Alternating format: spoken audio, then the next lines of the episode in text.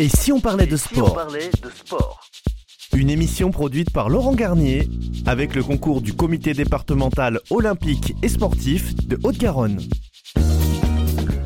Et bonjour à toutes et à tous et très heureux de vous accueillir dans notre nouvelle émission Et si on parlait de sport avec à mes côtés pour cette 21e émission Audrey et Pauline. Bonjour à toutes les deux. Bonjour. Nos invités pour cette émission, Michel Bertranuc, président du comité ski Pyrénées Occitanie, Anissé Kounougous, membre du comité directeur pardon, de la Ligue Occitanie de karaté et discipline associée et du comité départemental de Haute-Garonne. Il est aussi l'organisateur de la Nuit des Arts Martiaux à Saint-Orens. Noémie Géraud, jeune championne de la Coupe de France Kata de karaté 2023.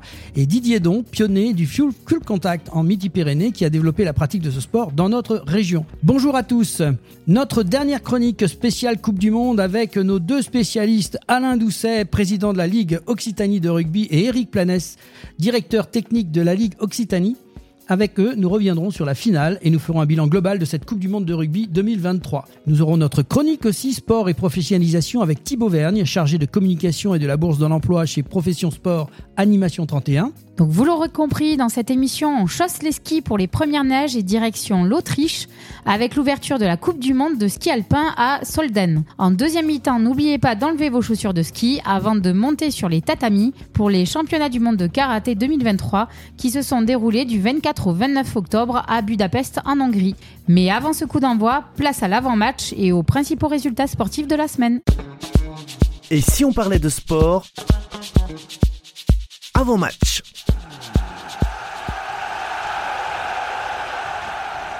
Et maintenant, place aux principaux résultats sportifs de la semaine avec toi, Laurent.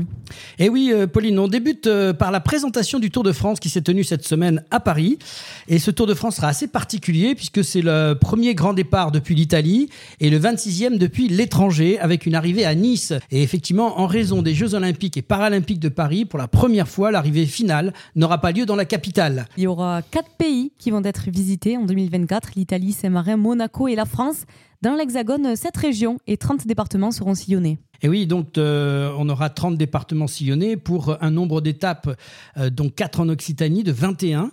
21 étapes, 4 en Occitanie, 8 de plaine, 4 euh, accidentées, 7 de montagne avec 4 arrivées en, altitude à Saint-Lary sous l'emplat d'Adet, au plateau de Beille, à Isola 2000 et au col de Couillol. Deux contre-la-montre, donc un de 25 km, un de 34, soit 50 9 km au total, dont le second lors de la dernière étape à Monaco-Nice. Et ce dénouement final n'était plus arrivé depuis 35 ans et le fameux duel entre Fignon-Lemon qui s'est joué à quelques secondes près en 1989.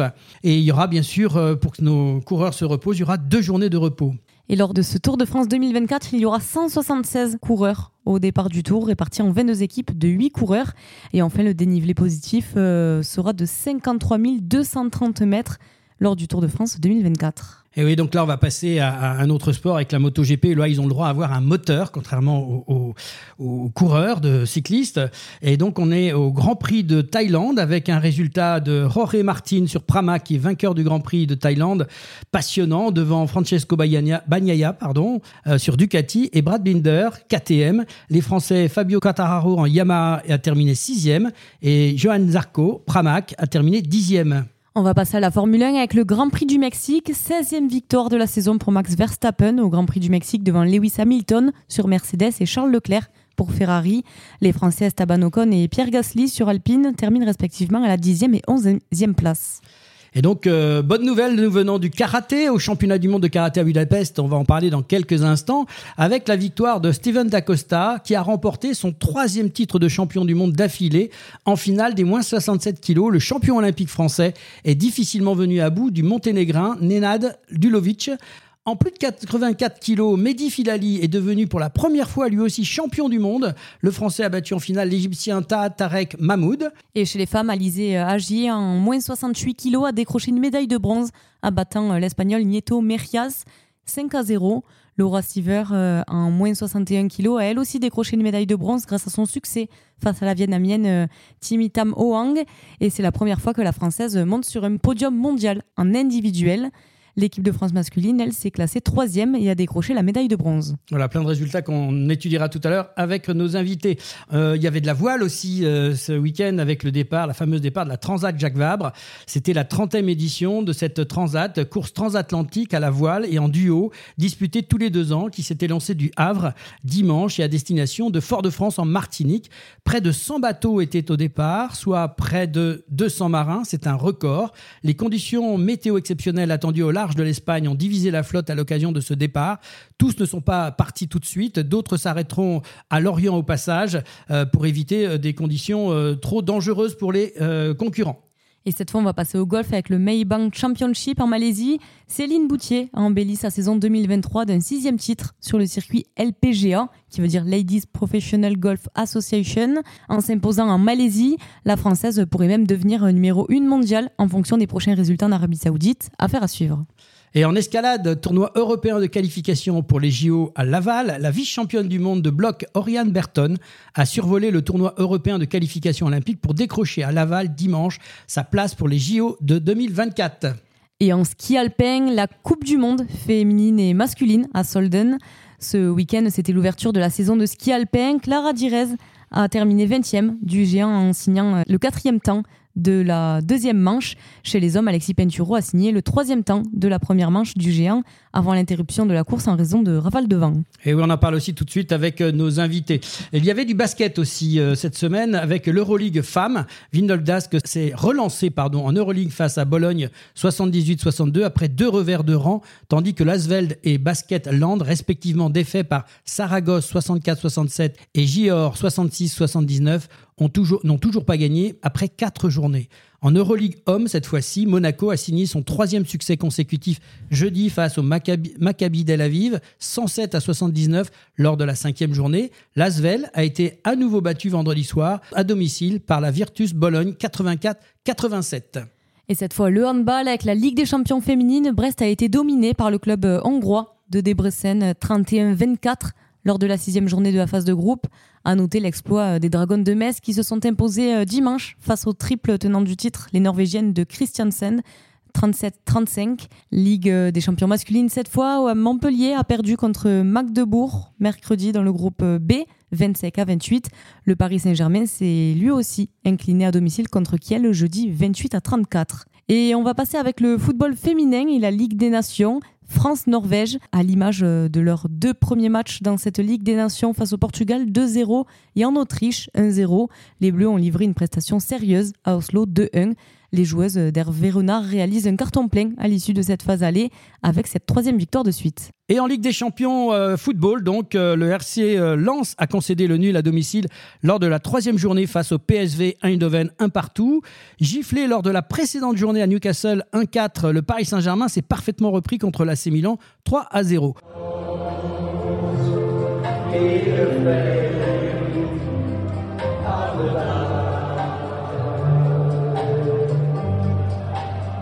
On passe à la Ligue Europa. Liverpool s'est imposé facilement à domicile contre Toulouse 5-1. Les Anglais trop forts pour les Toulousains. Et là, on avait avec nous un, supporter toulousain qui était sur place à Anfield Road. Euh, Nicolas Davoine, bonjour. Oui, bonjour. Alors comment ça s'est passé euh, cette expérience là-bas sur euh, sur Anfield Road, l'ambiance anglaise et et, l'impression que, que tu peux nous donner sur place? Alors c'était une expérience euh, formidable avec un, très très bon accueil de la part des, des Anglais et de Liverpool, un stade mythique comme Anfield, une très très bonne ambiance dans le stade, euh, une très bonne ambiance aussi mise par euh, justement les supporters toulousains qui ont été euh, plébiscités par par la police de Liverpool, par le club de Liverpool et par tous les supporters qu'on a pu croiser dans le stade et en dehors autour après. bon, bah, effectivement sur le terrain il n'y avait pas photo, Liverpool était largement au-dessus, mais dans les tribunes nous on a pu rivaliser et a priori on a pu marquer les esprits des, des, supporters de Liverpool. Donc très très bonne expérience et on est très fiers quand même de, de, de notre équipe. Vous avez bien chanté avec tous les Anglais alors Tout à fait, on a chanté un peu plus fort qu'eux même. Sur le, dans les tribunes, on a peut-être gagné. Donc maintenant, vous les attendez est au retour. Tout à fait. Je pense qu'ils ont hâte de venir et nous, on va repréparer ça et, et, Toulouse est prêt pour accueillir Liverpool pour le, match retour. Bon, bah merci Nicolas pour ce petit témoignage d'un Toulousain qui était donc à Anfield Road à Liverpool. C'était une belle expérience pour lui. à très bientôt et puis allez Toulouse. Allez Toulouse, merci. Merci. on continue avec Marseille qui l'emporte 3-1 face à l'AEK Athènes, boosté par un public euphorique et chaleureux. Rennes, de son côté, a gagné face aux Grecs de Panathinaikos 2 1 et prend la tête de son groupe. En Ligue Europa Conférence, Lille s'est employé pour battre les Slovaques de Bratislava 2 1 et prendre la tête du groupe A de la Ligue Europa Conférence. Et on va changer de, division, on va dire, avec la Ligue 1 ce week-end, avec le derby occitan. Montpellier s'est relancé en disposant de Toulouse 3-0. Il va falloir que Toulouse se reprenne dans les jours à venir. Voilà pour la partie football. Et cette fois, euh, passons au rugby féminin avec la nouvelle compétition Women 15 où les Françaises n'ont pas confirmé leur succès du week-end dernier contre la Nouvelle-Zélande. Euh, favorites, elles sont passées à côté contre l'Australie à Dundee 20 à 29 au bout d'une partie à oublier. Et oui, on va passer donc euh, retour, reprise du top 14 et on débute par l'exploit de Castres à La Rochelle. Les Tarnais l'ont emporté 24 à 27. Une belle performance de Pau aussi face à Perpignan, 24 à 39. Au terme d'une rencontre spectaculaire et ouverte, 8 essais à la clé. Battu à domicile par le Racing 92, 16 à 19, Montpellier vit un début de saison très compliqué. Et enfin, grâce à une fin de match débridée, les Toulousains l'ont emporté à domicile 29 à 22 sur Bord-de-Bègle en clôture de la quatrième journée du championnat. Rugby toujours, mais coup de sifflet final de la Coupe du Monde. Alors, euh, en ce qui concerne la petite finale, euh, c'est-à-dire la troisième place, il y avait un match entre l'Angleterre et l'Argentine, dans un match parfois brouillon mais plein de suspense. L'Angleterre s'est imposée 26 à 23 contre l'Argentine dans le match pour la troisième place. Et pour la grande finale, victorieuse des All Blacks 12 à 11 en finale, l'Afrique du Sud remporte sa quatrième Coupe du Monde après 1995, 2007 et 2019. Au bout du suspense, dans une finale intense et fermée, les Springboks sont entrés dans l'histoire en s'offrant un doublé. On se retrouve tout de suite pour le débrief dans notre dernière chronique spéciale Coupe du Monde de rugby avec Alain Doucet, président de la Ligue Occitanie de rugby, et Eric Plan, directeur technique de la Ligue Occitanie de rugby.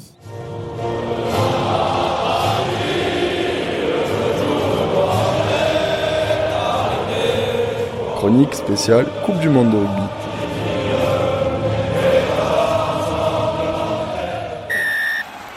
Et on se retrouve dans la chronique, euh, la dernière chronique de la Coupe du Monde avec, euh, avec moi Alain Doucet, président de la Ligue Occitanie de rugby, et Eric Planès, directeur technique de la Ligue Occitanie de rugby. Bonjour à tous les deux. Bonjour les amis, bonjour. Voilà, donc euh, très heureux de vous accueillir dans cette émission. Et si on parlait de sport, donc on va faire notre dernière chronique. D'abord, je voulais vous remercier parce que ça a été super d'avoir tous vos techniciens avec nous pendant toute cette Coupe du Monde, qui nous ont apporté plein de, plein de belles choses, qui nous ont bien expliqué un peu comment vous fonctionnez et qui ont su aussi bien débriefer euh, tous ces matchs. Alain, j'ai envie de te poser une première question. D'abord, euh, ta réaction sur ce match de troisième place entre l'Angleterre et l'Argentine, avant d'aborder bien sûr la finale de la Coupe du Monde. Bon, en tant que sportif, j'ai assisté à ce match avec euh, beaucoup de curiosité, puisque c'était la redite d'un match de poule. Après, je vous avoue très sincèrement que les dommages de ce week-end planait une ombre bleue, celle du 15 de France, qui qui perturbait beaucoup notre vision des choses.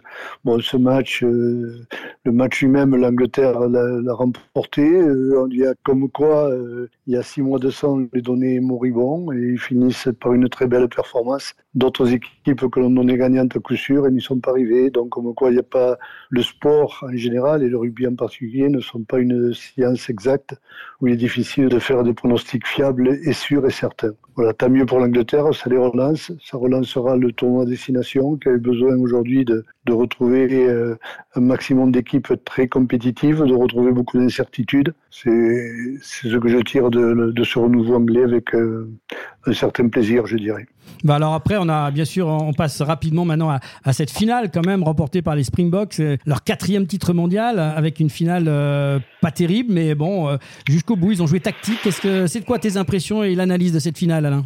Mais écoute, euh, aujourd'hui, je crois que euh, gagner une finale de Coupe du Monde à 14, alors que contre les, les, les Springboks qui représentent quand même ce qui se fait de, plus costaud, de plus fort, une équipe très très organisée sur le terrain, euh, défensivement, un, triangle d'attaque derrière avec les deux, deux ailiers en arrière hors norme, dans, dans, la vitesse, leur engagement, dans leur présence et un paquet d'avant, euh, on ne peut plus robuste. Ça aurait été un miracle que les Blacks euh, l'emportent, même s'ils ont bien failli le faire, à grand coup de vaillance, de courage, ce qui est la, la marque de fabrique depuis longtemps de toutes les équipes qui arrivent de Nouvelle-Zélande. Eric, un petit commentaire toi sur ces deux matchs? Oui, moi déjà pour dire qu'effectivement nous sommes tous déçus. Ceci étant, la qualité d'un compétiteur, c'est d'être présent à leur H et au rendez-vous fixé. Euh, je crois que ça a été euh, le cas pour les, les Sud-Africains et quelque part aussi pour les Blacks. je crois que là-dessus, nous avons encore à, apprendre, euh, à progresser. Euh, notre équipe est jeune et je pense que c'est une équipe qui va encore beaucoup travailler et qui, je reste persuadé, va nous réserver de, de belles surprises encore. Et après euh, cette semaine de compétition, c'est l'heure euh, de faire un bilan de cette édition sur le plan sportif, mais aussi sur euh, l'impact de cette compétition pour nos territoires. Eric, quelles sont les retombées espérées dans les territoires, la région et les clubs suite à la compétition? Les retombées, les retombées espérées, tout d'abord, c'est, ça a été, mais je pense que le président y reviendra dessus, une magnifique fête populaire qui a mis en avant l'esprit rugby, le bien vivre ensemble rugby, et ça, je crois que euh, rien que pour ça, il va y avoir euh, des gens qui vont avoir envie de pousser les, portes des stades pour y amener leurs enfants. Je crois que, hélas, euh, l'actualité d'hier soir nous montre que dans tous les sports, on n'est pas logé à la même enseigne. Eh bien, l'exemple qu'on a donné sur le bien vivre ensemble va rester quelque chose qui va nous permettre d'accueillir de nouveaux licenciés Aujourd'hui, on a une tendance euh, entre 10 et 13% Il faut quand même savoir que les bons résultats de l'équipe de France ces dernières années nous avaient fait gagner en moyenne 10 Bon an, mal an, on va se situer aux alentours des 20-25% Et euh, je pense que c'était un objectif que le président de la fédération et l'ensemble des élus de la fédération qui composent aujourd'hui notre rugby français s'étaient fixés et on n'est pas loin de l'atteindre. Alors Alain, euh, quelques chiffres que j'ai récupérés, euh, euh, tu vas me donner ton, avis aussi, mais 16 millions de téléspectateurs, 600 000 étrangers venus en France, 2 milliards de retombées économiques pour la France et 2 millions 5 de billets vendus. voilà quelques chiffres que je voulais te donner. Qu'est-ce que ça t'inspire aussi, toi, pour les retombées financières aussi et, économiques pour le rugby quand même? C'est fabuleux. Moi, j'ai vécu les matchs de Toulouse, ça a été quelque chose d'inoubliable. Le Chili, le Portugal, euh, les Samoa, l'action de ces gens qui savent très bien qu'ils ne seront pas champions du monde, mais comment ils ont abordé, c'était fabuleux. Quoi. Je dis, ça te marque à vie d'avoir vécu euh, ces matchs. Après, j'ai trouvé un rafraîchissement depuis, bon, qui est certainement dû à l'élimination du 15 de France, mais derrière, on est rentré dans davantage de. Euh, c'était moins franc, moins spontané. On, on s'est mis à critiquer, à râler, etc. C'était à mon grand regret, c'est moins bon pour notre image, je crois. Voilà, aujourd'hui, gardons l'image de quelque chose qui est très bien, qui a été très très beau. L'arbitrage, il est ce qu'il est. Peut-être qu'il conviendra de s'y pencher dessus en temps et en lieu, mais ça dépasse l'Occitanie. C'est des instances mondiales qui doivent essayer d'harmoniser tout ce qui se fait, parce que aujourd'hui, euh, les arbitres, moi, je, je, je pense qu'ils sont tous honnêtes dans leur fort intérieur. On a aujourd'hui, on a souffert. Notre image a souffert que d'incompréhension du grand public. Aujourd'hui, un plaquage haut, ça peut être un jaune, ça peut être un rouge, on ne sait pas trop quoi. On demande des vidéos quand il y a 63 qui sont inutiles, alors que quand il y a un point d'écart, on ne demande pas des vidéos. Les gens, on n'a pas franchi la barrière de la compréhension de, la bonne entente euh, populaire à ce niveau-là. Quelque chose qu'il nous faudra corriger, parce que comme, comme toute chose, hein, quand on tombe, il faut savoir se relever. Il y a des choses qui n'ont pas été parfaites, celle-là notamment. Et après, il faut qu'on travaille encore et encore pour notre équipe, qu'on arrive vraiment en Australie arriver au, sommet, parce que je crois qu'on n'en était pas très, très, très, très loin. Tirer les conséquences de, de certaines choses que l'on doit arranger encore dans une approche peut-être un peu plus anglo-saxonne, puisque apparemment ça leur sourit qu'à eux, à nous de savoir s'adapter à, cette civilisation d'ailleurs qui n'est pas qui, qui n'est pas forcément. Nous sommes d'abord avant tout des latins et parfois on manque de cette rigueur qui permet de, de, se surpasser dans les moments les plus compliqués. Et sachant que c'est la dernière chronique spéciale de cette Coupe du Monde, est-ce que vous avez une conclusion chacun après ces moments intenses de compétition? Aujourd'hui, il me tarderait, il me tarderait d'être dans 4 ans, voilà, pour qu'on y revienne, parce que c'est quelque chose je crois que c'est exceptionnel. Quoi. Je, reviens à ce que je disais, fréquenter ces Chiliens, ces Portugais, etc. C'était quelque chose je le redis, c'est humainement parlant, c'est génial, c'est fabuleux. Cette passion dans la ville, l'engouement que dans la ville de Toulouse, l'engouement que ça suscitait partout, c'est super bien et, et, vivement que ça se reproduise. Bon, on prend date alors Alain, dans, dans 4 ans, on se retrouvera euh, autour de la table à nouveau. Eric, un petit mot de conclusion aussi peut-être? Oui, un petit mot de conclusion, un peu euh, comme le, le, président l'a dit, euh, continuons à, bien travailler, ce mélange de, de culture. J'ai vu émerger ce, mélange de population, j'ai vu émerger des, équipes dites de, de seconde zone qui ont, présenté, qui ont euh, un rugby pétillant et euh, qui ont, euh, qui ont enchanté les, les stades. Je crois que ça, c'est quelque chose qu'il va falloir vraiment conserver. Quant à, bien évidemment, l'équipe de France, elle va travailler, je vous l'ai dit en préambule, euh, c'est une équipe de France jeune, c'est nous avons un staff et un entraîneur qui euh, apprend vite euh, de ces choses-là. Donc je me dis que surfons sur cette vague de, ce, de, ce bien vivre ensemble, de cet état d'esprit qui, qui, qui, nous a illuminés pendant presque deux mois. Et puis, je, soyons heureux de pouvoir nous retrouver et de pouvoir accompagner ce, magnifique sport jusqu'à la prochaine édition. Ben, merci à tous les deux pour euh, cette analyse de la Coupe du Monde de rugby. C'est un vrai plaisir de partager ces moments avec vos spécialistes de rugby. Euh, nous vous souhaitons une bonne continuation dans vos missions respectives. Merci à la Ligue d'Occitanie d'avoir joué le jeu. Merci, merci à vous, merci, à, vous. deux aussi. Merci à vous deux pour l'éclairage apporté au rugby. On en a besoin. merci pour, pour, votre, aide, votre aide ô combien précieuse. merci à vous tous. Merci, à très bientôt. Et maintenant, place à la première mi-temps de cette émission Et si on parlait de sport avec notre invité Michel Bertranuc, président du comité de ski Pyrénées-Occitanie. Et si on parlait de sport Première mi-temps. Et retour dans l'émission Et si on parlait de sport avec notre invité Michel Bertranuc, président du comité de ski Pyrénées Occitanie. Bonjour Michel. Bonjour. Alors, avant d'aborder le ski et toutes ses disciplines, un petit retour sur l'ouverture de la Coupe du Monde de ski alpin qui s'est déroulée ce week-end à Solden, en Autriche. Racontez-nous un peu cet événement qui, en fait, a été un peu un non-événement. Oui, oui, oui, effectivement, c'est la première Coupe du Monde tous les ans. C'est Solden, c'est une tradition, c'est la mecque du ski là-bas tout début de, tout début de saison. Donc samedi pour les dames, tout s'est à peu près bien passé. Bon, au niveau des résultats, la France n'avait qu'une représentante qui est quand même s'est classée quand même dans le 20e.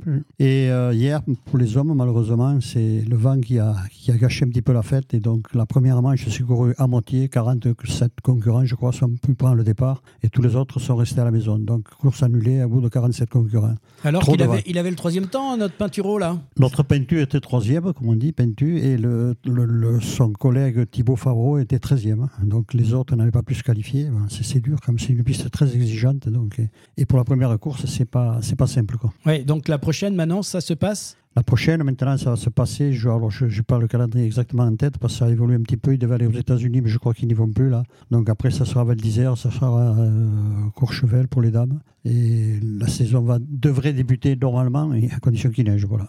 Voilà, il faut qu'il y ait de la neige. Alors, Michel, on va passer euh, sur, sur cet événement-là pour euh, directement avoir un, un, un, œil, un regard sur le ski alpin, qui est un sport à multiples disciplines.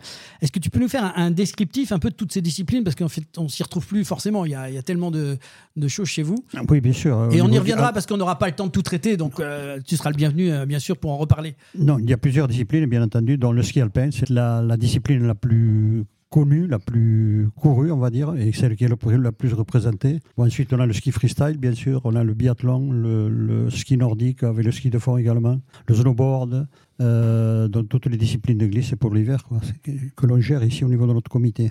Et euh, à part le ski alpin, du coup, la Fédération française de ski a pour mission de promouvoir et développer le ski sous toutes ses formes. Euh, est-ce que tu peux nous citer pour nos auditeurs quelques, bah, justement, bah, quel, détail et comment on fait aussi pour euh, enchaîner le ski alpin quoi ah ben, ben, le, ski alpin, c'est ce qu'on apprend au tout début. Tous les jeunes apprennent le ski alpin et ensuite ils ont tendance un petit peu à chercher autre chose. Donc après, il y a, plusieurs glisses. Hein. donc euh, j'ai oublié le ski de randonnée également, qui fait partie, qui est géré par la Fédération française de ski. Donc euh, il y a le ski alpin. Beaucoup vont un petit peu vers le snowboard parce que c'est une discipline nouvelle, pas très nouvelle, mais qui est, un petit peu fun, comme on dit pour les jeunes. le ski freestyle également. Euh, le, le ski, par contre, ça fait pas partie. Euh, ici dans les Pyrénées, on ne pratique pas, mais ça fait également partie de, la Fédération française de ski. Donc, il y a multiples disciplines euh, que tous les jeunes veulent essayer.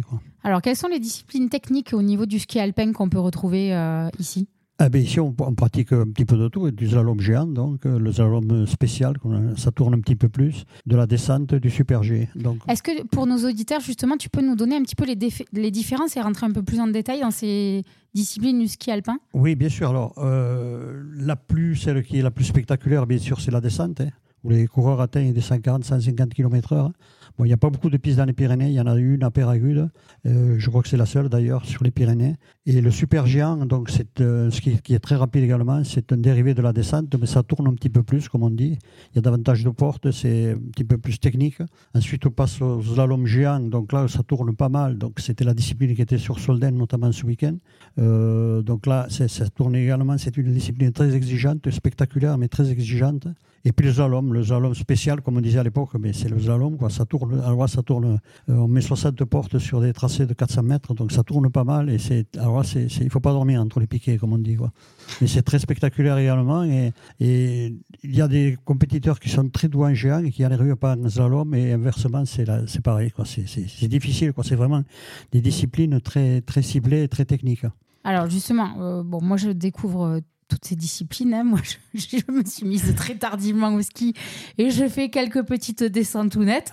Euh, il y a aussi des disciplines qui allient vitesse et technique comme le combiné alpin. Alors, qu'est-ce que c'est aussi le combiné alpin Le combiné alpin, c'est une discipline, un coup ils en font, un coup ils en font plus. Donc, c'est un, un, mixte entre une épreuve de vitesse, c'est-à-dire que les compétiteurs vont faire une épreuve de, de, descente, une manche de descente, comme on dit, et ensuite il faut une manche de slalom. Et on additionne le temps des deux parcours donc euh, c'est, là, il faut être doué partout. Quoi.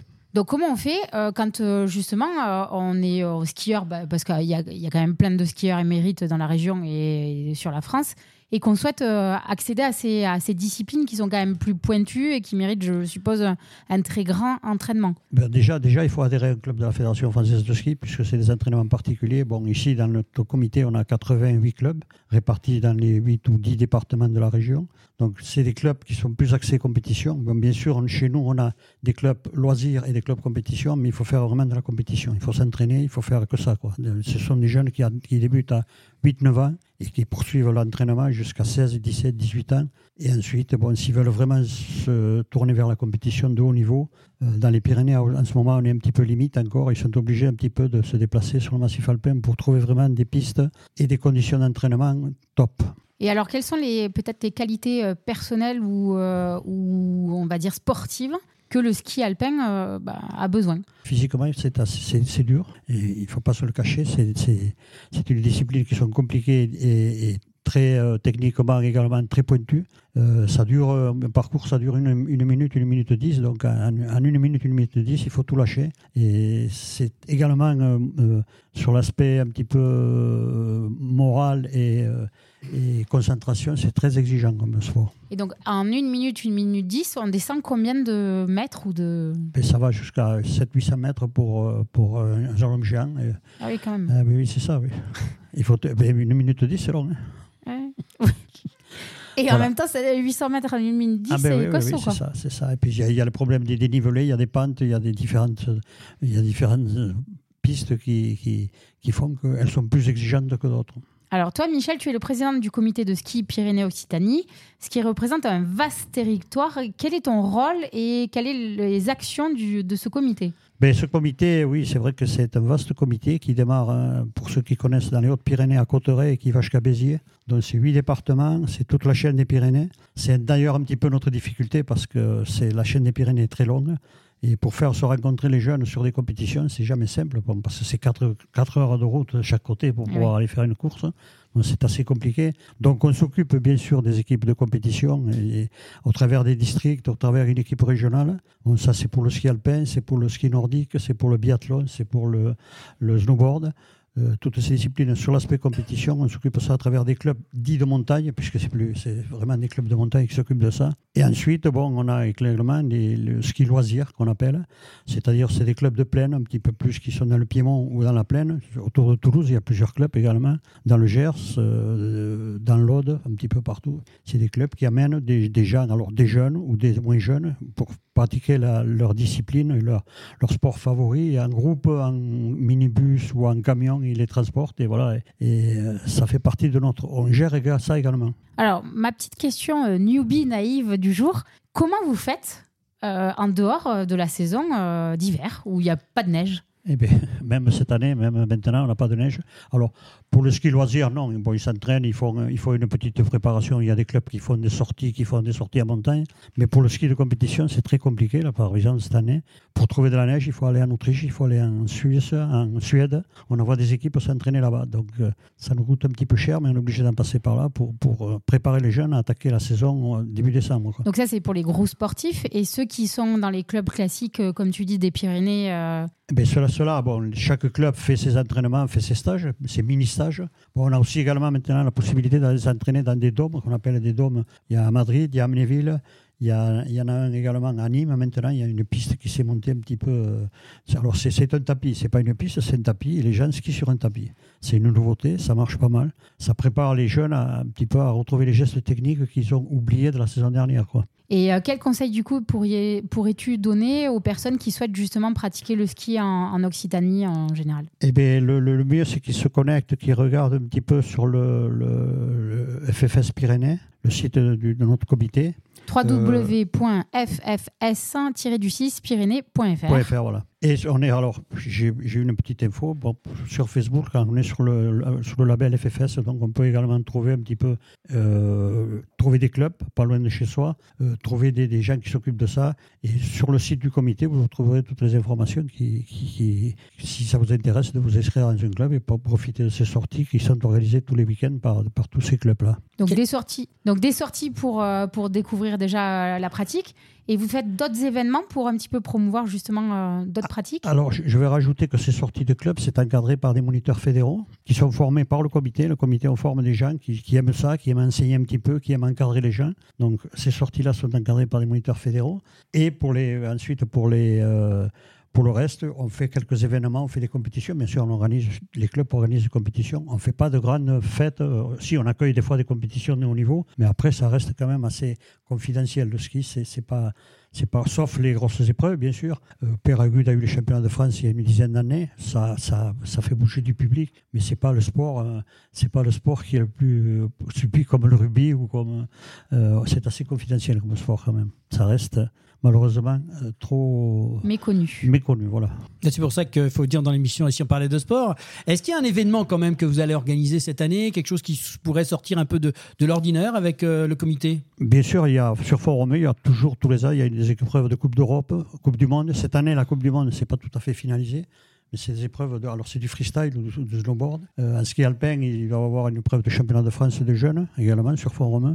Et après, sur le reste des Pyrénées, il a pas, y a pas, les- aucun club ne s'est engagé à organiser quoi que ce soit, un événement particulier. Et dans notre région, est-ce qu'on a des futurs champions ou des champions euh, potentiels olympiques on a- en cours On a, eu, on, a, on a des champions, on a des champions. Malheureusement, si, il y en a une qui est Perrine Lafont, qui est Oui. toujours pyrénéenne, Eh qui est restée, qui est, restée- qui est pyrénéenne, qui est licenciée, euh, qui est licenciée euh, toujours dans les Pyrénées. Martin Fourcade, qui a débuté également sur les Pyrénées. Il y a eu quelques champions, Adrien Théo, il y a quelques noms comme ça. Et actuellement, on a un jeune de Péragude, Adrien Fresquet, qui est en équipe de France de ski de vitesse, qui s'est gravement blessé l'an dernier, mais là qui reprend bien et qui, je pense, va faire ses premières Coupes du Monde en ski de vitesse, en descente et super Lui, par contre. Et il est resté pyrénéen, puisqu'il est toujours licencié à Péragude. Ben, merci Michel pour euh, ces analyses. En tout cas, tu sais que tu es le bienvenu. Si tu as des infos, en, cette émission elle est faite pour tous les comités sportifs et justement vous aider à peut-être mieux faire connaître les disciplines. C'est effectivement il n'y a pas de petite discipline. Je pense que c'est une passion le sport et c'est un peu l'idée de cette émission. Merci beaucoup Michel, à très bientôt. Merci à vous et à très bientôt, j'espère. Oui. C'est la mi-temps, retour au vestiaire et on se retrouve dans quelques instants pour parler karaté avec Anissé Kounougus, membre du comité directeur de la Ligue Occitanie de karaté et du comité départemental de Haute-Garonne de karaté et discipline associée. Il est aussi l'organisateur de la nuit des arts martiaux à Saint-Orens de Gameville et accompagné de Noémie Géraud, jeune championne de la Coupe de France Kata 2023, et Didier Don, pionnier du full contact en Midi-Pyrénées qui a développé la pratique de ce sport dans notre région. Et si on parlait de sport? Mi-temps.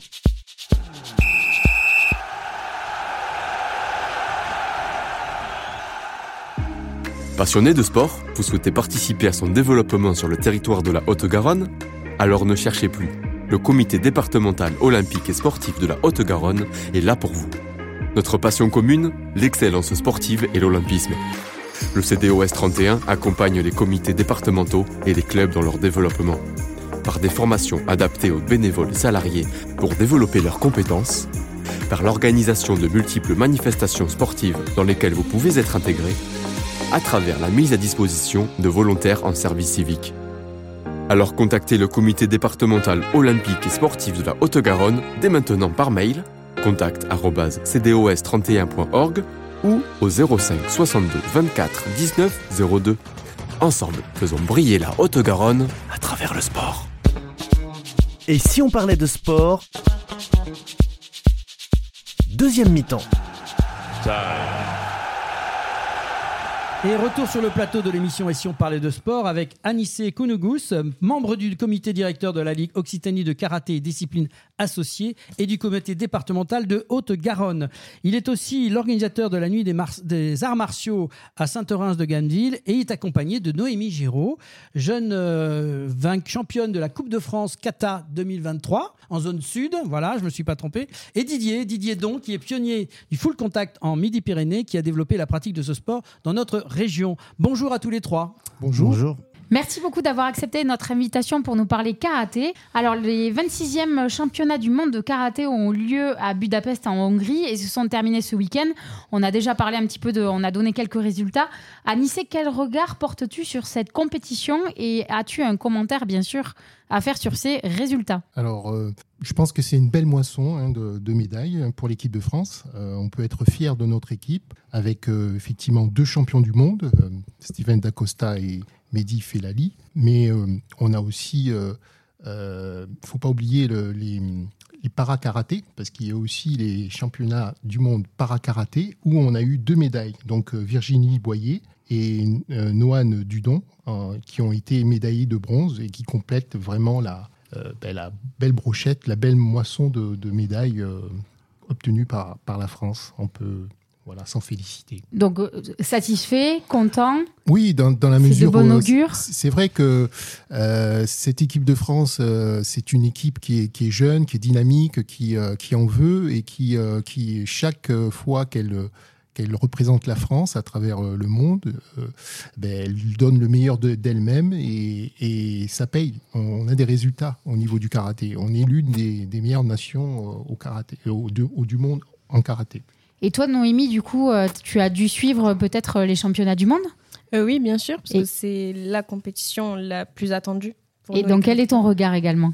Mais Moi, je trouve qu'on a eu effectivement de beaux résultats. Euh, notamment en kata, euh, l'équipe euh, des hommes, c'était une toute nouvelle équipe. Ils ont réussi quand même à décrocher une cinquième place, donc ils passent très peu, enfin proche du podium, donc c'est une belle chose. Et comme il l'a dit Anissé, on a pu voir de belles choses en para-karaté, parce que quand même la France a été bien représentée et on a des podiums à chaque fois en para-karaté, donc alors, c'est quoi la différence pour justement les néophytes entre le kata et le karaté? Alors, le kata, c'est une disciplines dans le karaté. Donc le karaté, il y a le combat et des plein d'exercices pour nous approcher donc du combat. Et le karaté, donc c'est euh, un enchaînement de techniques codifiées euh, qui représentent un combat euh, contre différents, différents adversaires et c'est multidirectionnel, donc on part un peu dans tous les sens avec donc vraiment des, des, critères techniques et sportifs pour se rapprocher d'un d'un combat codifié parfait dans le vide comme un petit peu une chorégraphie parfaite euh, d'un combat. Et du coup, Anissé, est-ce que tu peux nous présenter euh, en soi le karaté avec ses différentes composantes aussi? Et Parce qu'il est, c'est voilà, moi c'est vrai que c'est compliqué de, de un petit peu de, de, voilà, de se retrouver avec toutes ces multiples euh, discipline Alors, comme l'a dit Noémie, effectivement, pour schématiser, le, kata, c'est un, un, enchaînement technique seul, et le, le comité, le combat, c'est avec une opposition. Donc voilà. Et euh, effectivement, la, Fédération française de karaté offre euh, une pléthore de, disciplines, disciplines associées comme le Yosekan Budo, le Kung Fu, le Krav Maga, les arts martiaux vietnamiens, le Body Karaté euh, notamment.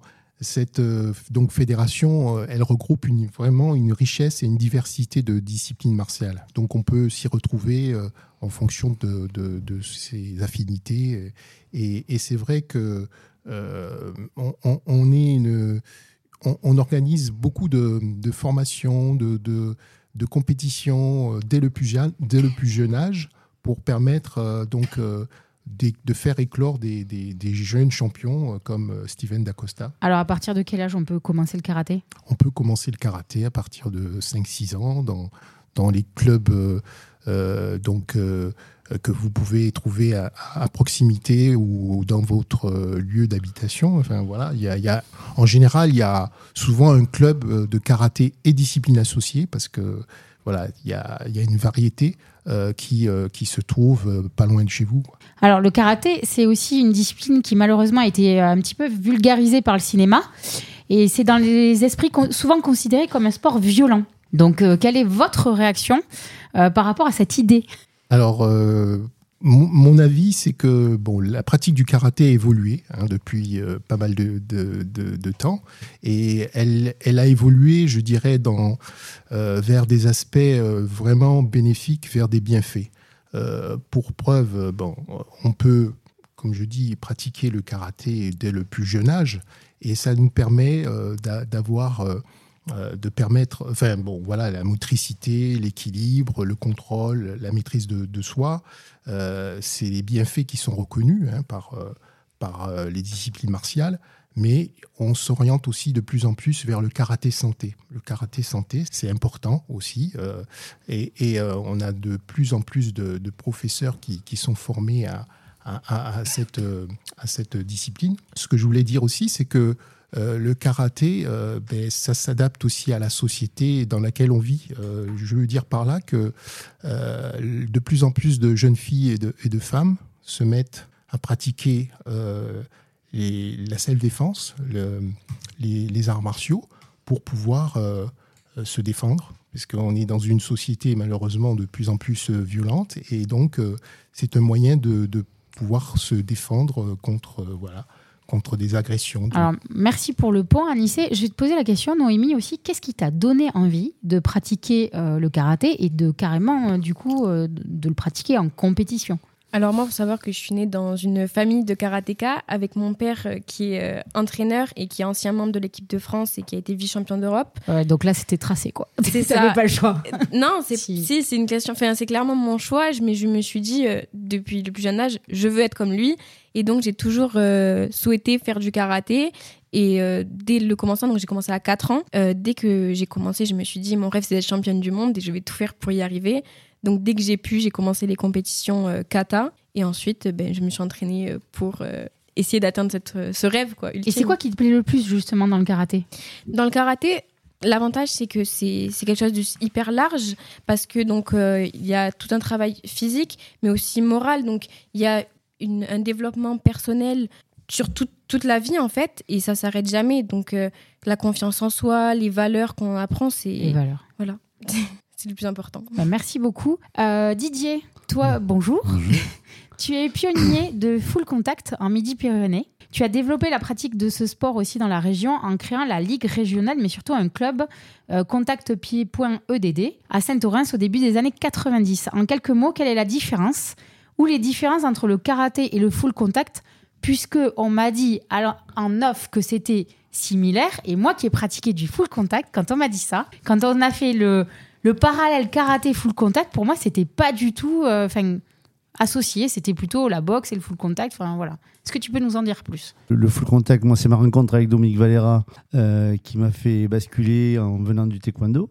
Et j'ai rencontré un message euh, et un discours qui me qui était vraiment proche de la réalité, puisque le full contact, c'est issu du karaté, et c'est Dominique Valera qui l'a ramené des États-Unis, et qui en fait était à touche réelle. Bon, par contre, on a, on a deux disciplines dans le karaté qui sont le karaté contact et le karaté full contact, sur lequel il y a des coups qui sont portés dans les jambes et le full contact, les coups ne sont pas portés dans les jambes, les coups sont portés au-dessus de la ceinture. Donc voilà, c'est une des variantes mais en fait qui font partie de la même famille, qui font partie de cette famille des karatékas, où il y a une 25 disciplines, comme l'a expliqué Anissé tout à l'heure. Et en fait, on est, on est les représentants de ce travail-là. Et moi, qu'est-ce que j'ai fait pendant 15 euh, ans où j'étais président de ligue? C'est j'ai structuré le full contact sur le plan administratif, reconnaissance par l'État, par le comité olympique, par la délégation de pouvoir, et ainsi de suite. Donc, on a structuré tout ça et après on est rentré dans la grande famille du karaté. Voilà, donc euh, c'est l'histoire, hein, notre histoire. Voilà. Et du coup, Anissé, comment est structuré le karaté en région Occitanie, dans le département justement? Alors, il faut savoir que la Fédération française de karaté, le national, ensuite euh, décliné au niveau de la Ligue régionale euh, Occitanie, et ensuite il y a les 13 départements, des comités départementaux locaux. Donc, bon, je suis fier d'avoir contribué à, à, ce que le, département de la Haute-Garonne soit le premier euh, département au niveau de la région avec euh, plus de 5800 licenciés. Donc on, en est fier euh, et on travaille à, à ce que le, le, karaté, les disciplines associées se développent de plus en plus encore en Haute-Garonne. Alors quel conseil pourriez-vous donner aux personnes qui souhaitent pratiquer le karaté ou le full contact? Ben, disons que moi aujourd'hui je travaille sur le full contact pour euh, essentiellement amener les gens, je suis plus dans le loisir, dans le, dans le full contact santé et le full contact éducatif. Donc j'aide les jeunes à sortir de la, de la drogue, de l'alcool et de tous ces dérives de la société violente. Et chez les, chez les anciens, mais ça on le retrouve au karaté, c'est exactement pas. Je pense que c'est l'éducateur et c'est l'art martial et les valeurs, que, comme expliquait euh, là notre, notre championne du jour. Ce sont ces valeurs-là que les gens recherchent aujourd'hui. Un cadre euh, référent sur lequel il n'y a, y y a, pas de place pour. Mais il y a beaucoup de bienveillance, il y a beaucoup de respect, il y a beaucoup de travail et de rigueur. Par contre, dans, le respect des grades, des grades et des ceintures et ainsi de suite. Donc il y a toute, toute la société est, vraiment représentative de, dans les arts martiaux. Parce que je veux dire, même la famille des arts martiaux, sur mhm. lequel on, on respecte toute cette éthique. Et ça, c'est, je pense que c'est la base hein, d'une structure qui, qui se veut respecter. C'est pour ça que moi, j'ai rejoint le karaté parce que j'avais besoin de, d'un cadre vraiment euh, reconnu et sur lequel on pouvait s'identifier et trouver notre place. Alors, vous organisez la nuit des arts martiaux, donc l'occasion justement peut-être à toutes ces personnes qui souhaitent euh, découvrir toutes ces disciplines, comme tu dis, c'est vraiment euh, quand même assez large. Et là, je vois votre flyer, il y en a à, vue nez comme ça, 25 à peu près, à Saint-Orens-de-Gameville, donc le 18 novembre. Est-ce que vous pouvez nous parler de cet événement? On vous attend très nombreux à cette nuit des, arts martiaux. Première édition à Saint-Orens, le, samedi 18 novembre, à partir de 19h. En fait, euh, Saint-Orens, il faut le savoir, hein, c'est une ville active, sportive, dynamique, inclusive et solidaire. Et bon, on a en plus souhaité, euh, donc dans, dans, le cadre de cette soirée offrir des, entrées gratuites à des familles qui sont suivies par les services sociaux de la ville de Saint-Orens. Donc on fait aussi cette, cette euh, marque de solidarité et pour euh, en fait faire découvrir euh, un panel de, disciplines martiales pour aussi bien les, les, les, initiés que les novices. C'est important aussi de faire découvrir ces arts martiaux qui sont emplis, tout, tout à l'heure Noémie l'a dit, et aussi euh, Didier l'ont dit, ils sont emplis de valeurs. C'est voilà, extraordinaire. Il y a la, il y a du respect, il y a de l'humilité, il y a, il y a aussi du travail. Hein, euh, et ça, vous pourrez venir euh, découvrir euh, tout ce travail fait par euh, les, disciplines, les disciplines martiales euh, au cours de cette nuit des, des arts Donc il y aura des démos, il y aura le programme ben, il, y aura, il y aura, je crois que chaque discipline va venir faire une, deux représentations hein, de, de 5-10 minutes chacun, une en première partie, une en deuxième partie. Surtout montrer, ben là je crois la première partie c'est montrer un petit peu l'activité qui se fait au niveau du club et la deuxième partie sera beaucoup plus de démonstration pour voir un petit peu le niveau élevé, pour, pour montrer en fait, donner envie aux gens de pratiquer un sport de combat, puisque depuis que la, nuit du Shaolin n'existe plus, il y a quoi, ça fait 10 ans, 10, 10, 10 15 ans que Lilian Froidure a monté ça, eh on va retrouver le même, le même esprit avec des enfants, avec, euh, où il y a énormément d'enfants qui vont apparaître sur la première partie pour expliquer que derrière, regardez, c'est un, un, sport euh, vraiment bien, bien structuré et qui correspond en fait à ce qu'une demande d'une société aujourd'hui est, est, très demandeuse. Quoi. Donc on vous donne tous rendez-vous le samedi, donc 18 novembre, à, de 20h à 23h, donc à la MAM de Saint-Orens, donc 6 chemins des Tuileries, euh, Saint-Orens de Gameville. Pour info, ça sera gratuit pour les enfants de moins de 6 ans et à la modique somme de 5 euros par personne. Et vous avez euh, un QR code que euh, on, essaiera de transmettre directement avec, pour réserver en ligne directement. En tout cas, merci pour ces échanges et cette belle présentation de karaté. On vous souhaite une bonne continuation pour le développement de ces disciplines associées également. Bonne préparation aussi pour cette nuit des arts martiaux à Saint-Orens de Gameville, samedi donc 18 novembre, je le répète. Et vous êtes les bienvenus euh, quand vous voulez pour euh, revenir nous parler des arts martiaux, peut-être pour donner les sites pour plus de renseignements également. Il suffit d'aller sur euh, Karaté 31 sur Google et ensuite vous tomberez sur le comité départemental Karaté Discipline Associée de, de la Haute-Garonne et vous pourrez ensuite choisir les disciplines, les clubs à proximité de chez vous. www.site avec un s.ffkaraté.fr slash Occitanie ou slash Haute-Garonne si vous voulez vraiment dans les détails euh, du, du département. Merci à tous les trois. Merci beaucoup. Merci à vous. Merci. Et place maintenant à la chronique sport et professionnalisation avec Thibaut Vergne, chargé de communication et de la bourse de l'emploi chez Profession Sport Animation 31, qui présente les métiers administratifs et de développement dans le sport. Et si on parlait de sport? La chronique. Et place à la chronique sport et professionnalisation avec Thibaut Vergne, chargé de communication et de la bourse de l'emploi chez Profession Sport Animation 31. Aujourd'hui, nous allons faire un point sur les métiers administratifs et développement dans le sport. Donc bonjour Thibaut. Bonjour Audrey. Ravi de te réaccueillir dans notre émission. Euh, aujourd'hui, près de 60% des salariés de la branche du sport encadrent les activités physiques et sportives. Euh, qu'en est-il pour tous les métiers dits administratifs et de gestion? Effectivement, dans le sport, il y, a, tout un ensemble de métiers euh, dont on a besoin euh, dans l'environnement euh, sportif. Ben, on peut s'imaginer un club professionnel où il y a tout un tas de, de, métiers à, avoir autour de, autour de soi pour que ça fonctionne, et notamment les métiers administratifs et de développement. qui représentent quand même 30% de l'effectif total des salariés dans le sport. donc là-dessus, plus précisément, si on parle des métiers administratifs et développement, c'est tout ce qui est secrétariat, et autres agents administratifs. Il y a aussi euh, les chargés de développement qui sont très présents dans le sport, euh, les, chargés de communication, euh, les vendeurs d'articles de sport et, tous les métiers liés au cadre administratif et direction. par rapport à ça, par exemple, nous, en profession sport animation 31, on met à disposition des secrétaires administratifs au sein de clubs sportifs, on a dans nos équipes à nous des gestionnaires de paix qui sont, on va dire, qui ont une expertise sur la convention collective du sport. Euh, on a aussi des comptables associatifs qui sont mis à disposition de structures sportives ou encore des chargés de communication, donc c'est assez varié. Et alors, euh, quel est le rôle d'un responsable ou d'un chargé de développement dans une structure sportive?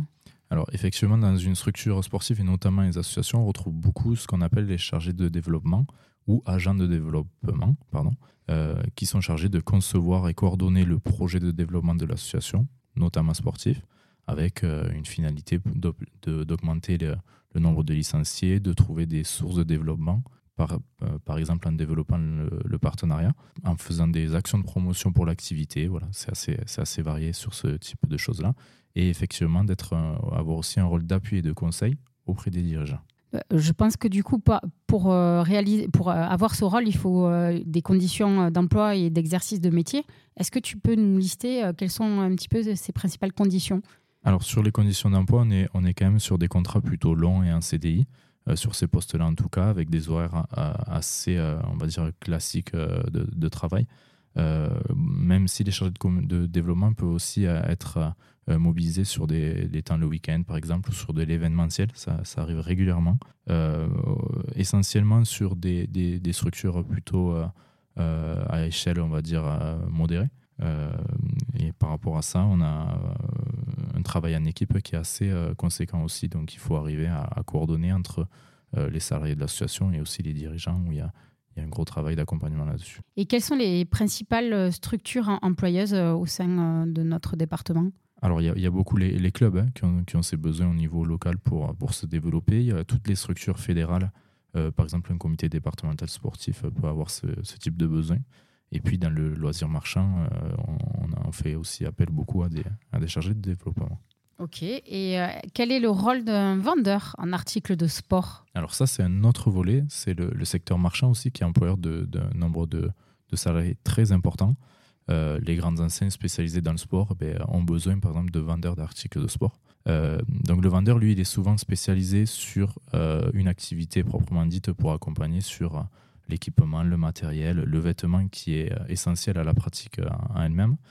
donc il est là pour conseiller le, le, client sur, sur cet achat.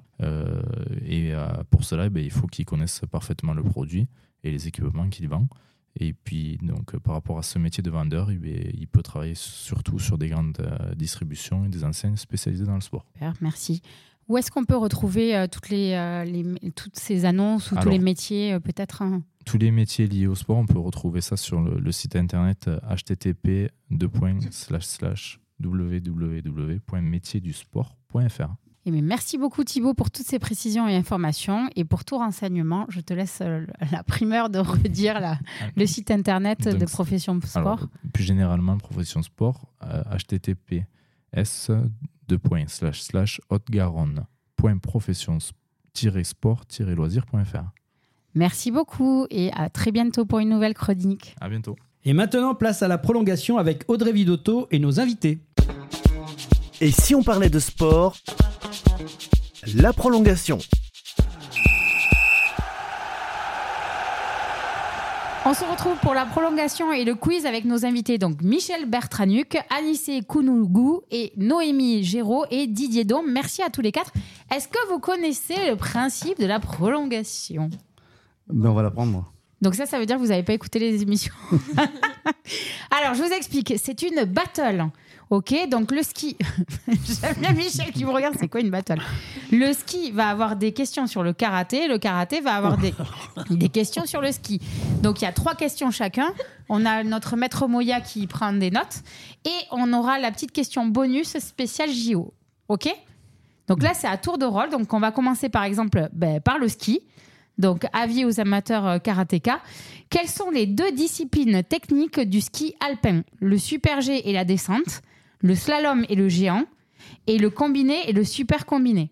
La descente et, le slalom. Et non, c'est le slalom et géant. Le géant, oui. Et voilà, il confirme. Michel. On n'avait pas la réponse. Première question pour, euh, pour toi, Michel. Que veut dire karaté? Je viens d'apprendre ce matin même, parce que je te promets, je ne savais pas. Voix de la souplesse, la main vide ou la voie de la concordance des énergies? Anissé, le but c'est que tu l'aides pas trop en fait, mais bon, après c'est comme tu veux, il lui fait gestes des on, on, va dire la main vide. Je sais pas pourquoi, hein, c'est bizarre avec une grosse main. Oui, c'est ça, bravo. Alors pourquoi peut-être la main vide? C'est beau ça. en fait, c'est effectivement c'est la main vide de toute arme, donc c'est naturel, c'est voilà, au départ, les, les, pratiquants ben, utilisaient les techniques de pied et de poing euh, euh, sans pour. Se, pour se défendre sans armes. Ok, super, merci pour le, la petite, euh, le complément. Deuxième question, est-ce que vous êtes prêts? En quelle année le ski alpin est-il entré aux Jeux olympiques d'hiver? 1924, 1930 ou 1936 Oui, 24, c'est... 24. Eh ben non, c'était 1936 au JO d'hiver de Garmisch-Partenkirchen. Merci Michel. Et il n'y avait qu'une seule discipline, le combiné. Et voilà, hein. grâce à moi, vous, vous apprenez. Michel, deuxième question karaté. Quelle est la liste des ceintures dans l'ordre? Oh, aucune idée. Alors attends, il y en a. Ah, vas-y, vas-y, Il y a trois. Je, je t'aide un peu. Il y a trois réponses blanche, orange, jaune, verte, bleu, marron, noir. Blanche, jaune, verte, orange, bleu, marron, noir. Blanche, jaune, orange, verte, bleu, marron, noir. Ah, en gros, la fin, c'est toujours la même. mais le début. le début, c'est. Orange, jaune, verte, jaune, verte, orange ou jaune, orange, verte. Le troisième, là, je sais pas. Oui, c'est ça, c'est une bonne réponse. Est-ce que vous êtes prêts pour la troisième et Je vais dernière de question. Complétez la phrase. Généralement, lors d'un super combiné, il y a deux manches. L'une de et l'autre de. Donc l'une de descente et l'autre de géant. L'une de super G et l'autre de géant. Ou l'une de descente et l'autre de slalom. La réponse 3, moi, je pense. C'est une bonne réponse. Ah, tu C'est vois très bien, oui, bravo. Tu vois, alors là, je... Et voilà, Alors, on sent là, bravo, ils se mettent une petite ceinture et c'est reparti. Troisième et dernière question, Michel. Jusqu'à quelle dan va la ceinture noire? Huitième dan, dixième dan ou douzième dan? Karaté? Ouais. Je dirais euh, huitième. Et non, c'était dixième dan. Dixième, Eh ouais. Donc, euh, Maître Moya, est-ce que donc c'est le ski alpin qui par principe a gagné, mais moi j'aime toujours la petite question bonus JO avec la sonnette. Donc c'est une question de rapidité, ok? Et pour une fois, j'ai euh, trois réponses quand même, parce que des fois je laisse la réponse de rapidité. Après, vous n'êtes pas obligé de répondre mes, de d'écouter mes potentielles réponses, mais voilà. Donc, est-ce que vous êtes prêts pour la rapidité? Oui. Attention, pas d'attaque, pas de coup de, de bâton et pas Non, de. hein? non. La même vide. pas, ouais, pas de main vide. Ok. Qui est le ou la présidente des Jeux Olympiques d'été 2024 Brigitte Linder, présidente du comité départemental olympique et sportif de la Haute-Garonne. Amélie Oueda Castera, ministre des Sports et des Jeux Olympiques et Paralympiques depuis le mois de mai. Ou Tony Estanguet, triple champion. Ah, Michel Tony Estanguet. Eh ouais, c'est ça. Bravo. C'est celui qui a aimé le karaté, évidemment. Donc, euh, Eh. Qui nous a pénalisé, qui nous a, qui nous a trahis. C'est euh, triple champion du monde et triple champion olympique de canoë slalom. Voilà, il est également premier athlète français à avoir obtenu trois médailles d'or au cours de trois Jeux olympiques différents en 2000, 2004 et 2012. En tout cas, merci beaucoup à tous pour avoir joué le jeu de cette prolongation et place maintenant à la fin de match. Et si on parlait de sport Fin du match. Et c'est la fin du match et de cette émission avec les grands rendez-vous de la semaine dans l'agenda des sportifs. Pauline. Oui, Laurent, et cette semaine, vous pourrez retrouver jusqu'au 5 novembre les Master 1000 de tennis à Paris. Du 2 au 5 novembre, les championnats d'Europe de judo à Montpellier. Ensuite, euh, du football avec la 11e journée de Ligue 1 où vendredi 3 novembre, le PSG va affronter Montpellier. Et le 5 novembre, euh, Toulouse euh, reçoit le Havre. En rugby et principalement en top 14, le 4 novembre, Perpignan reçoit Toulon, Montpellier se déplace à Bordeaux-Bègle, Castres affronte le Stade français et le dimanche, Toulouse va jouer à Pau. Le 5 novembre encore, il y a le marathon de New York. Toujours le 5 novembre, vous retrouverez euh, de la Formule 1 avec le Grand Prix du Brésil. Retour au football avec la Ligue des Champions le 7 novembre où le PSG va jouer contre l'AC Milan. Et enfin, à partir du 5 et jusqu'au 12 novembre, il y a le championnat international de snooker en Chine. Pour ceux qui ne connaissent pas, il s'agit euh, d'une des variantes du billard. Et place maintenant aux annonces avec notre partenaire Profession Sport Animation 31. Alors, la GE Week, euh, la semaine du groupement d'employeurs d'Occitanie, revient pour la troisième édition du lundi 4 au vendredi 8 décembre 2023. L'objectif de cette semaine euh, euh, et de cette thématique est de générer des rencontres entre les groupements d'employeurs et les entreprises, associations, collectivités et demandeurs d'emploi sur les territoires. Donc en Haute-Garonne, le groupement d'employeurs sport loisirs permet de répondre aux besoins et recrutements en compétences dans les métiers liés à l'animation et au sport. Donc venez les rencontrer le jeudi 7 décembre 2023 de 9h à 12h dans leurs locaux, donc ici même à la Maison des Sports au 190 rue Isatis à la Beige. Et pour plus d'informations, retrouvez www.crge-du6occitanie.fr euh, slash GE-du6 week. Et enfin, des offres d'emploi avec toujours notre partenaire Sport Animation 31. Nous recherchons à porter sur Garonne un, éducateur ou une éducatrice d'aquagym disponible les mardis euh, de 20h30 à 22h, donc du 7 novembre au 25 juin. Euh, BPGEPS, euh, activité de la natation euh, est bien sûr demandée. À Grenade, nous recherchons pardon, un éducateur ou une éducatrice de gymnastique enfant tous les mercredis de 14h à 16h, euh, donc du 3 janvier 2024 au 3 euh, avril 2024. Donc la carte professionnelle d'éducateur est obligatoire. Troisième annonce, euh, Blagnac recherche euh, son chargé ou sa chargée de projet médiation par le sport.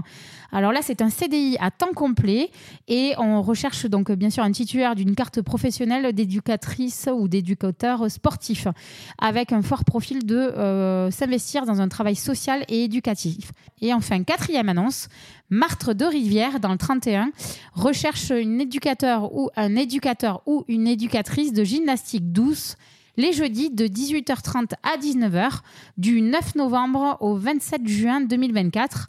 Donc pareil, la carte de professionnel d'éducateur sportif est obligatoire. Pour ceux qui justement pensaient qu'il n'y avait pas assez d'offres d'emploi en général, sachez que dans le domaine sportif, vous avez déjà quatre euh, offres d'emploi cette semaine. Donc euh, allez-y, foncez. Et si vous avez l'âme d'un d'un sportif qui souhaite apporter sa contribution dans ce, dans ce domaine. Euh, plus d'infos sur hot-garonne.profession-du-6 sport-du-6 loisirs.fr slash postuler-offre-emploi et on vous mettra bien sûr le lien directement sur nos sites internet et si on parlait de sport. En tout cas, retrouvez toutes ces offres et bien plus sur ce site internet. Merci Merci Audrey pour ces informations et ces annonces. Et moi, je vous propose de nous retrouver la semaine prochaine avec au programme ces trois en un avec le triathlon. Préparez vos maillots de bain, vos vélos et vos chaussures de course à pied pour vous lancer un défi de 1,5 km de natation, 40 km de cyclisme et 10 km de course à pied. Distance olympique oblige. En deuxième mi-temps, enfilez vos patins à roulettes ou roller skating pour les adeptes anglophones et vous venez découvrir les neuf disciplines que propose la Fédération française de roller and skateboard avec la présence de Julie Puy-de-Bas, championne de France. Merci à Michel Bertranuc, à Anissé Kounougou, à Noémie Géraud, à Didier Don, à nos spécialistes rugby Alain Doucet, Eric Plane et notre chroniqueur Thibaut Vergne. C'est la 21e émission de Et si on parlait de sport? Merci à tous les internautes qui nous suivent de plus en plus nombreux. Continuez à nous écouter et à partager sur les réseaux sociaux. Merci à l'équipe du comité départemental olympique et sportif de la Haute-Garonne pour son aide précieuse dans la réalisation de cette émission. Merci à l'équipe technique qui nous a permis de réaliser cette 21e émission. Pauline, Marin et Sébastien, notre partenaire informatique Samper Connect pour ses conseils avisés. Merci Audrey, merci Laurent. Merci, Pauline. Et on se retrouve la semaine prochaine pour une nouvelle émission de Et, si on parlait de sport la semaine prochaine.